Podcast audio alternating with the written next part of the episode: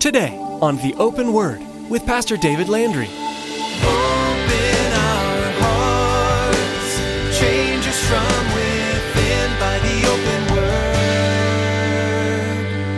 open word. Give us ears to hear your truth and eyes to see the needs around us as we draw close to you. May we thirst for the water that your love brings us. Open our hearts, change us from within by the open word. I want to sing it out to the Lord. I want my heart to be open before him. And beloved, I guarantee you, the word of God shows us over and over and over when our hearts are open to the Lord and when our hearts are hungry for the Lord, he will meet us there. But if we're filled with the junk of the world, and if we're distracted by the events of the day or whatever, beloved, we're going to miss it. And we're going to wonder, well, I don't know, it's just just another time at church, and somebody else is going to say, oh man, what a great time we had last Sunday morning or last, really? I was there? What service were you in? We miss it. You can have very different experiences coming to worship before the Lord. If you come with your mind full of the events of the day, you will likely have a hard time connecting with God. But if you come in with a heart that is open to God, he will show up and meet you there. In his message today, Pastor David will encourage you to come to worship with a heart that is eager to meet God. If you find yourself distracted, ask the Lord to clear your mind and meditate on him. Now here's Pastor David in the book of First Kings chapter seven as he continues his message, Lust, Greed, Rebellion, and Destruction.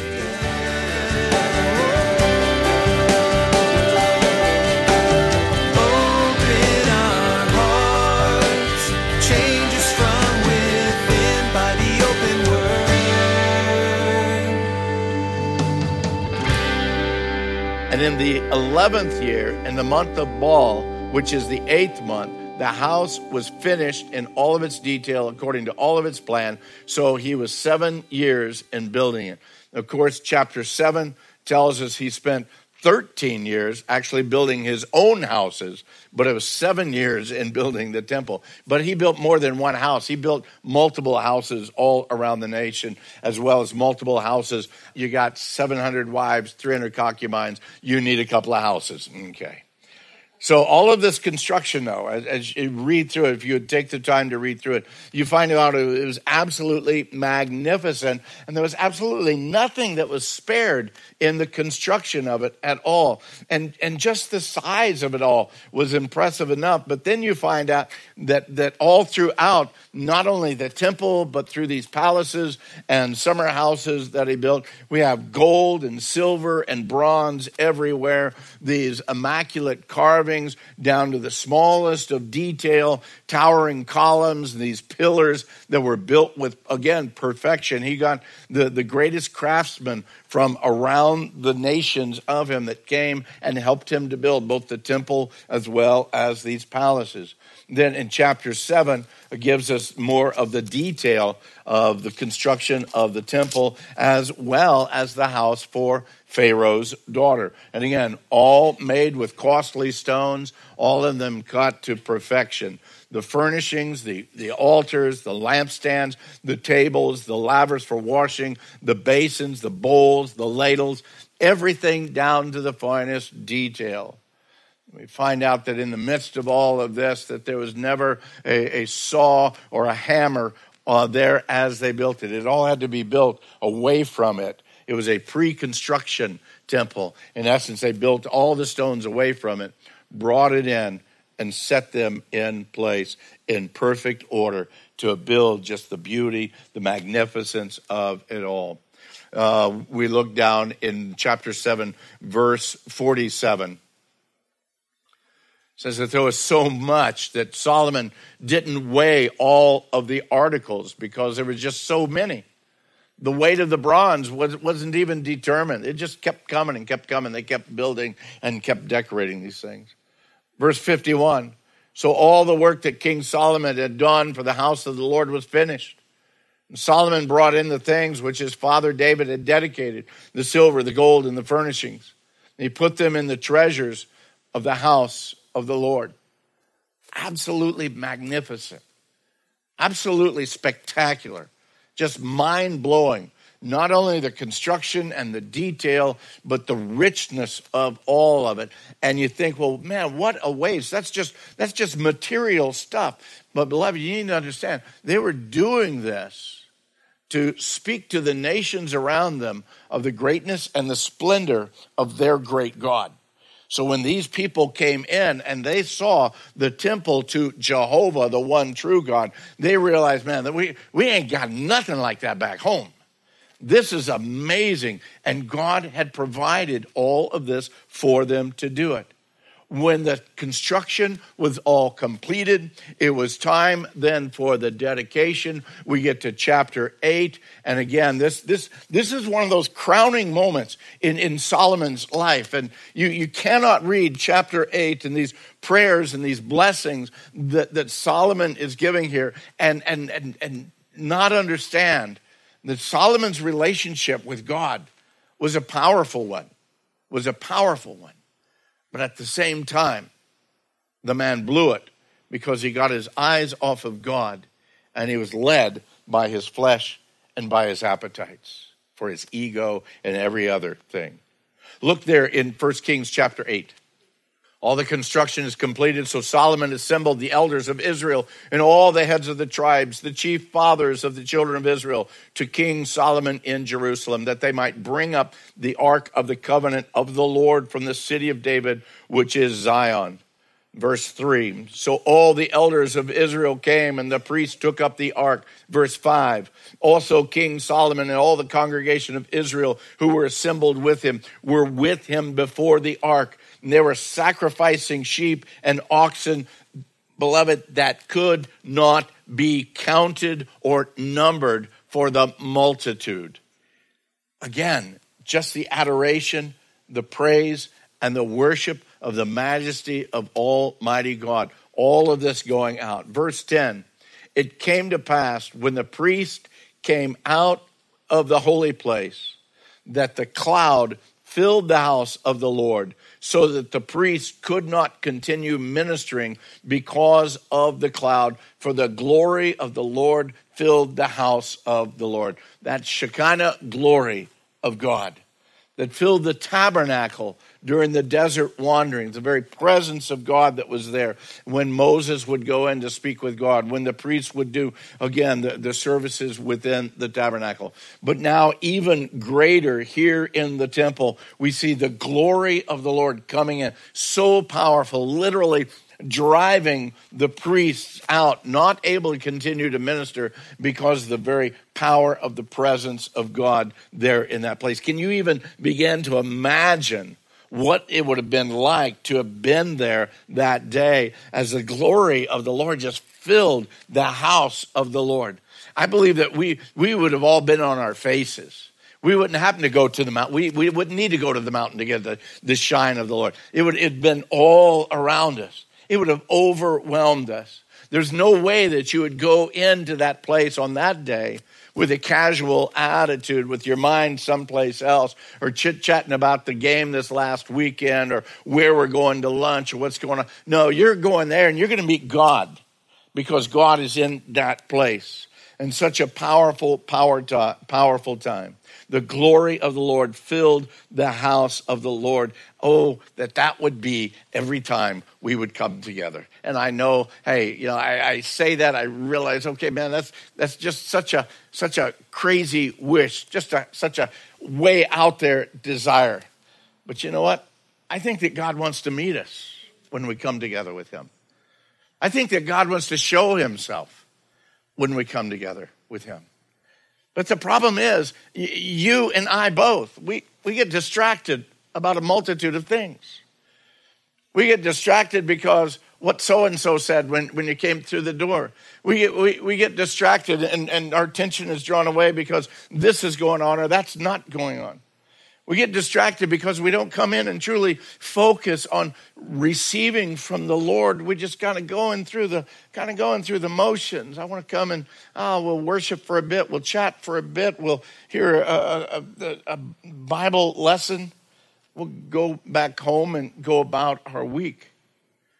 But how many times do we come and say, you know what, I want to go into the house of the Lord. And I know God doesn't dwell in temples made with, with stone and brick and mortar. I know that he dwells within our hearts. But how many times really can we look and say, you know what, I, I want to go, I want, I want to really meet God this morning. Because my week has just been hellacious. My, my man, everything has, has pushed and pulled me all week long. I want to leave that behind. I want to come in. I want to meet God in this place. I want to come in during the time of worship, and I just want to, man, close my eyes. And if I don't know that particular song, that's okay. I'll, I'll let everybody else sing, and I'll just keep my eyes closed and worship the Lord. But if I know that song, man, I want to sing it out, and I want to sing it to the Lord, not to the people in front of me or behind me. I want to sing it out to the Lord. I want my heart to be open before him. And beloved, I guarantee you, the Word of God shows us over and over and over when our hearts are open to the Lord, and when our hearts are hungry for the Lord, he will meet us there. But if we're filled with the junk of the world, and if we're distracted by the events of the day or whatever, beloved, we're going to miss it. And we're going to wonder, well, I don't know, it's just, just another time at church, and somebody else is going to say, oh man, what a great time we had last Sunday morning or last, really? I was there. What service were you in? We miss it because we're not ready for it. In the midst of all of this, everything that's going on there at the temple, that, that dedication and the, the glory of the Lord coming down and filling his house, Solomon stood before the people, and Solomon himself turned to the people and he blessed them. And then he fell on his knees and gave glory to the Lord for all that he had done for the nation of Israel. And Solomon asked that this temple would be a place of remembrance and focus for the children of Israel. As they live their life and, and they, they turn around and they, they seek uh, other things, they fall into sin, would this be the place that they could turn and they could find your presence? Lord, that this would be a place that when they're going through trials and troubles, that they would again see the beauty and the splendor of this and recognize the majesty of who you are, and they could find and experience your peace in their life as they turn toward this place. That the Lord would hear them when they turn back to you by recognizing your greatness, that you would hear them and that you would come to their defense. He also made confession. He asked for God's forgiveness for the sins of Israel. Look down in, in chapter eight, still verse sixty-two. In verse sixty-two, then the king and all Israel with him offered sacrifices before the Lord. And Solomon offered a sacrifice of peace offerings, which he offered to the Lord. Just a small little peace offering, okay? twenty-two thousand bulls, one hundred twenty thousand sheep.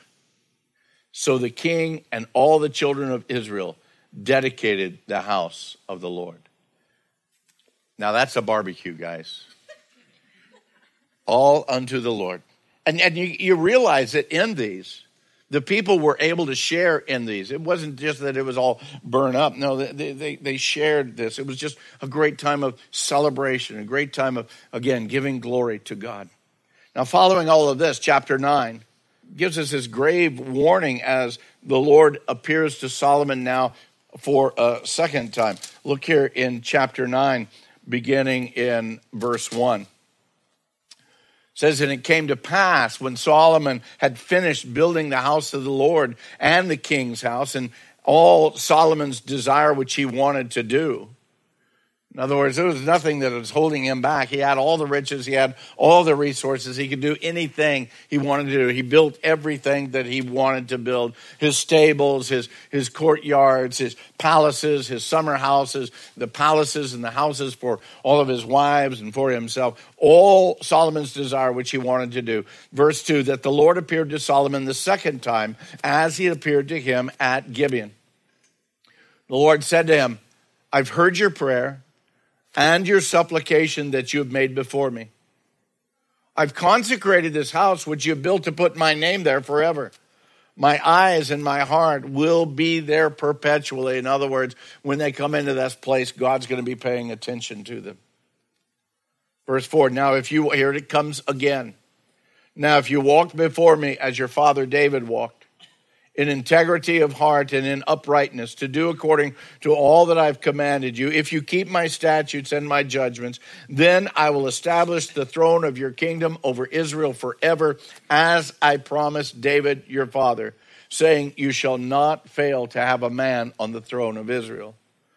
Verse six, but if you or your sons at all turn from following me, do not keep my commandments and my statutes, which I've set before you, but go and you serve other gods and worship them.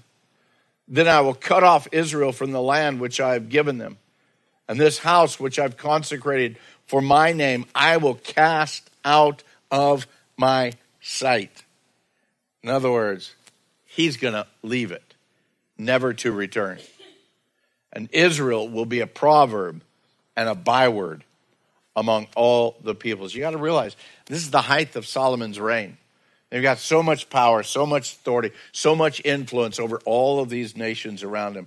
And God is saying, Solomon, if you start following after these pagans, if you start seeking after these idols, all that you he- see here is going to be done away with.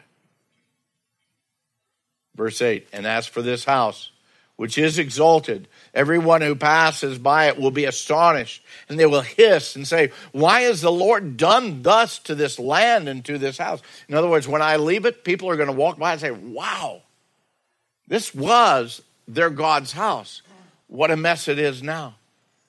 Verse nine, then they will answer, because they forsook the Lord their God, who brought their fathers out of the land of Egypt, and have embraced other gods and worshiped them and served them. Therefore, the Lord has brought all this calamity on them. Beloved, that is quite the declaration and quite the warning. I don't think that's just a warning just for a king.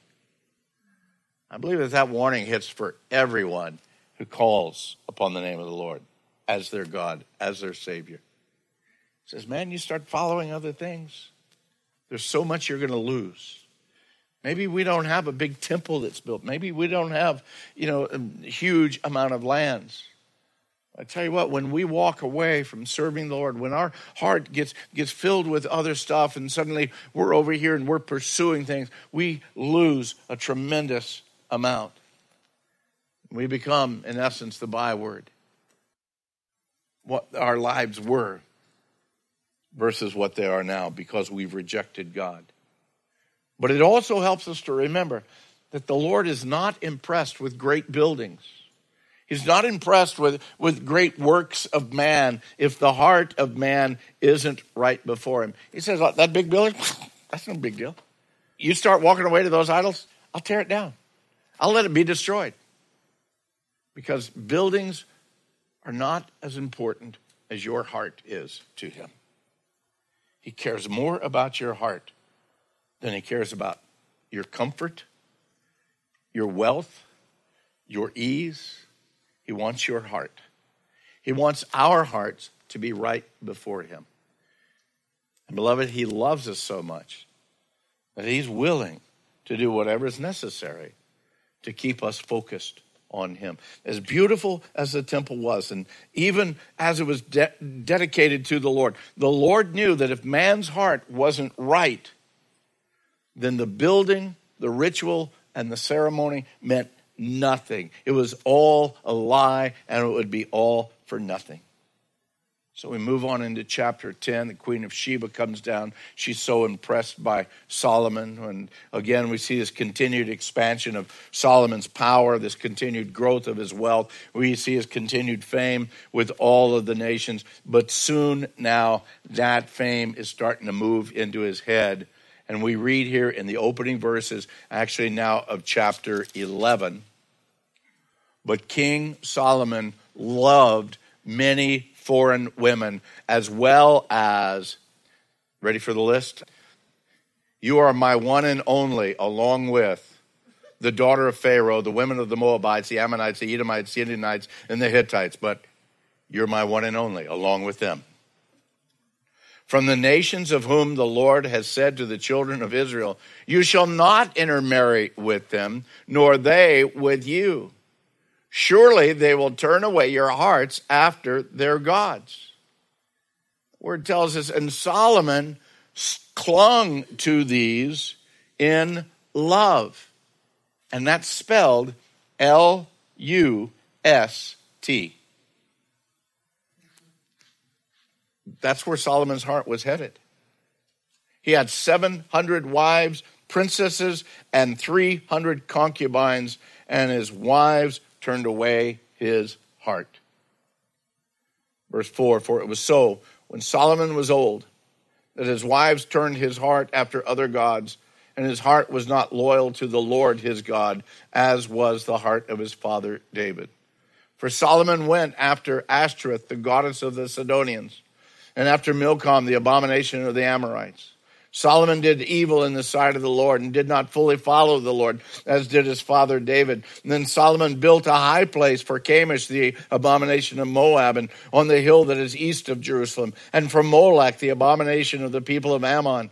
And he did likewise for all of his foreign wives who burned incense and sacrificed to their gods. So the Lord became angry with Solomon because his heart had turned from the Lord, God of Israel, who had appeared to him twice. It's interesting, you would think that God would say, okay, boom, you're you're gone. That's it. Solomon, suddenly a heart attack, take him out or whatever.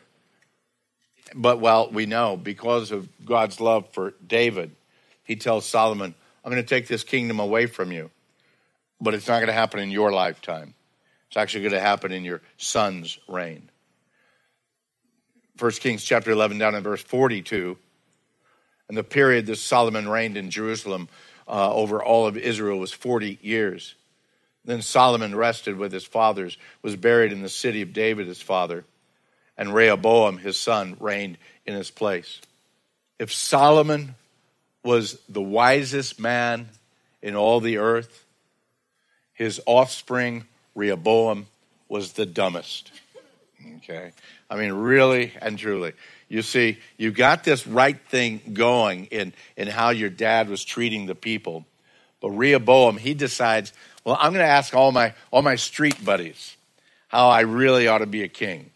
He didn't seek the wise counselors of his fathers. No, he looked among his peers, and the Pierce telling him, hey, man, what you need to do is you, you need to really tax these people. You don't think he had enough money? Solomon died. This Rehoboam had anything and everything that he would have wanted. But yet his buddies say, oh, no, tax them even more. Do you think maybe the buddies wanted a piece of the action? And so he followed after that. And so he began taxing and mistreating the people. And so the Lord raised up them, then Jeroboam, who had actually worked with his father. And Jeroboam, along with ten tribes, went off in rebellion against Rehoboam. And thus they formed the northern kingdom, Israel. And Rehoboam tried to maintain control over the southern kingdom of Judah. And that's where the division takes place, right after Solomon's reign.